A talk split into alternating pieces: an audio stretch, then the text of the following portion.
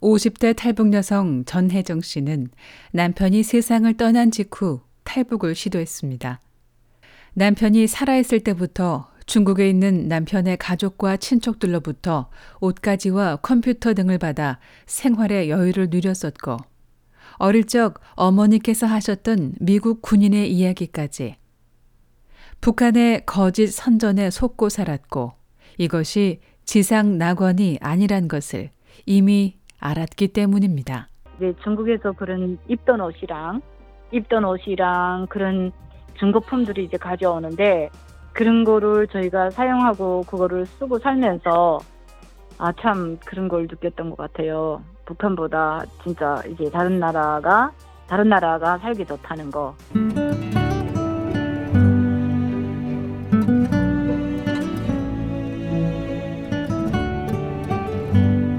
두만강을 건넜어도 세정 씨는 한국으로 갈 계획을 했었고 일이 이뤄지기까지 조선족이 운영하는 식당에서 일할 기회를 얻었었지만 그만 북송되고 맙니다. 2003년 첫 탈북을 시도했고 북송된 후 재탈북. 그때는 이제 한국을 가야 되잖아요. 다시 재탈북해서는 음. 이제 무서워서 못 있는 거예요. 식당에 취직이랑 못 하는 거예요. 음. 그래가지고 이제 한국에 가는 블로커를 찾죠. 찾았죠. 한국을 가고 싶으니까. 음. 중국에서는 저희가 있을 수 있는 상황이 못 되더라고요. 식당에서 일하다가도 이렇게 신고하고 이래서 잡혀갔으니까. 그래서 이제 블로커를 찾아가지고 블로커랑 이렇게 도움 받아가지고 그 기차를 탔어요. 그 기차가 또 이제 일반 기차 칸이 있고 저기 칸이 있는 것 같아요. 근데 저도 그게 조금 수수께 수수께끼예요. 저를 제가 이제 돈을 주고 제가 그분이 나를 한국 가는데 길 안내하기로 돼 있어요. 근데 그분하고 저하고 기차에 올라탔는데 증명서 검열이 시작되는 거예요.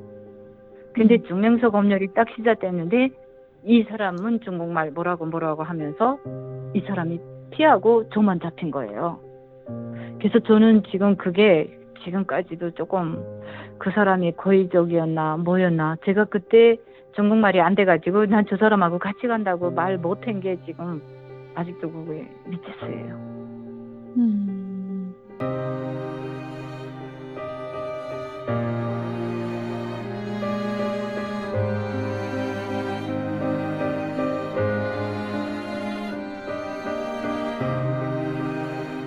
두 번의 북송, 세 번의 탈북. 몸과 마음은 지쳐갔지만 마침내 10여 년 만에 다시 돌아오지 않을 두만강을 또 건넜습니다. 그 감옥에서 정보를 많이 들었어요, 제가. 음. 잡혀가면서.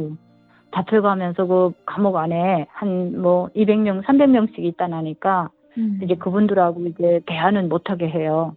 못하게 해도 이제 눈치로 뭐로 그 사람들하고 같이 생활하면서 뭐 전화번호도 주고받고 연락처 음. 이제 어디 가면 우리가 살아가게 되면 어떻게 탈북하자 해가지고 탈북 루트랑 다 이제 주고받고 막 이렇게 해요. 알고 이제 많이 도움이 됐죠. 그나마 오랜 기간 고초를 겪는 동안 한국으로 갈 수 있는 정보가 쌓였던 건데 전혜정 씨가 브로커를 통해 안내받은 곳은 몽골 사막을 지나는 여정이었습니다.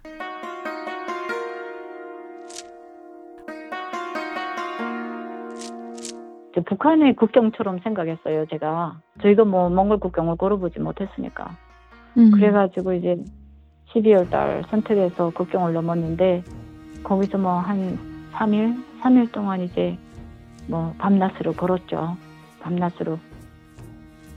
하염없이 죽을 각오로 걷다 보면 몽골 군대를 만나거나 초소에 이를 것이라는 막연한 약속을 믿을 수밖에 없었고 죽을 힘을 다해 걸었습니다.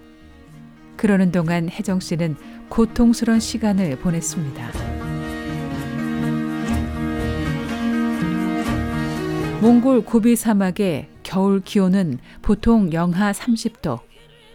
겨울이 길다는 그 사막을 걸었던 3일은 지금까지 보냈던 어떤 시간보다 길게 느껴졌습니다.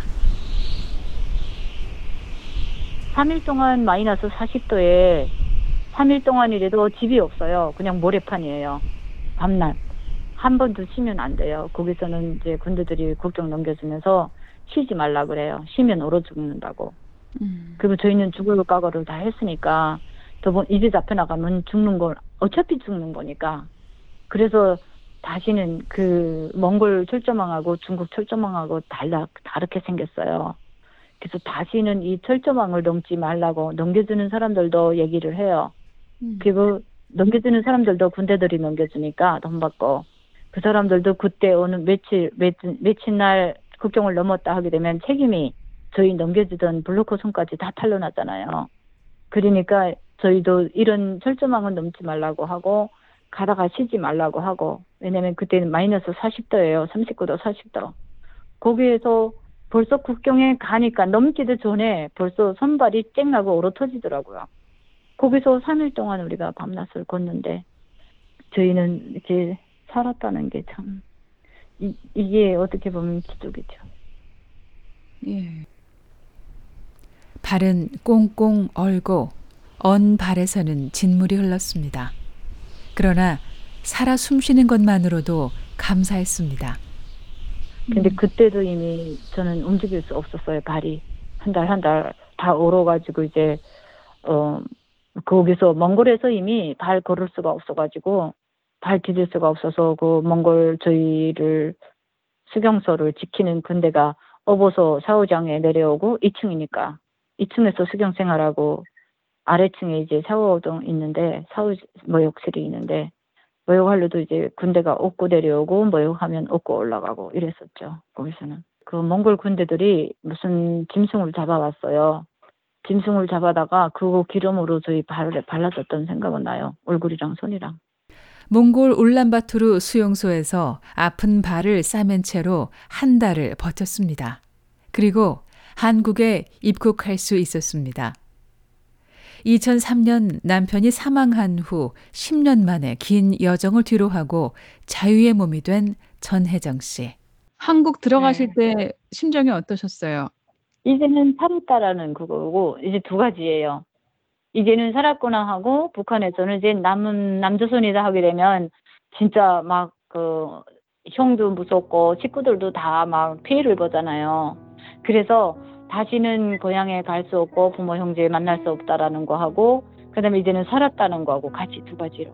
그래서 막 소리가 이제 진정하고 소리를 내지 말아야 되는데 그냥 소리 내서 그냥 그 비행기 창문으로 그렇게 막 다 울었어요.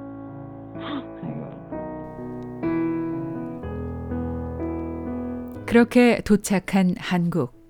신분 조사를 위해 국정원에 도착한 전혜정 씨의 발은 생각보다 매우 심각한 상태였습니다. 어, 어, 한국에 도착해서는 오른발은 다 동상에 걸렸으니까 이제 발은 잘라야 되겠습니다. 이랬죠. 앞으로 살아갈 날이 9만일인데 발을 절단한다는 것은 북한으로 돌아가는 것보다 더 잔혹하게 다가왔습니다. 어떻게든 치료를 해달라 사정했습니다. 아유, 말도 못했죠. 그것 때문에 한국에서도 생활이 참 힘들었죠.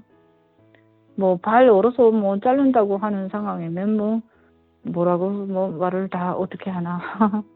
발에서 그냥 진물이 나오고, 발이니까 조금만 옆에 그냥 다쳐도 그냥 너무 아파가지고 그냥 자다가도 널, 막, 다 수경소 생활이니까, 같은 데서 국정원에 와서까지도 수경소 생활, 하나원 생활 6개월도 다 대충 이렇게 같이 조그만 집에 사람들이 많이 모여서 사니까 뭐 교육받는 것도 못 받고 운동도 못 하고 어, 전 그때는 너무나도 내가 아무도 없는 이제 한국까지는 왔는데 감사한데 이 발 자른다고 하니까 이제 짤, 발 자르고 뭘 할 수 있을까 그런 그렇죠. 그러나 기적처럼 발이 나았습니다. 마치 한국에 온 혜정 씨에게 하늘이 내려준 선물 같았습니다. 손톱 발톱 다 새로 그때 이미 손톱 발톱 다 새로 다 6개월 있으니까 저희가 6개월 음. 과정 거기서 있으니까 손톱 발톱이 다 새로 덮고 음. 아 국정원에서는 다 치유는 안 됐지만 세 살이 나와서 자르지는 않았어요. 자르자고 했었어요 닥터들이 잘라야 되겠습니다 했는데 안 자르고 다 치유가 됐어요.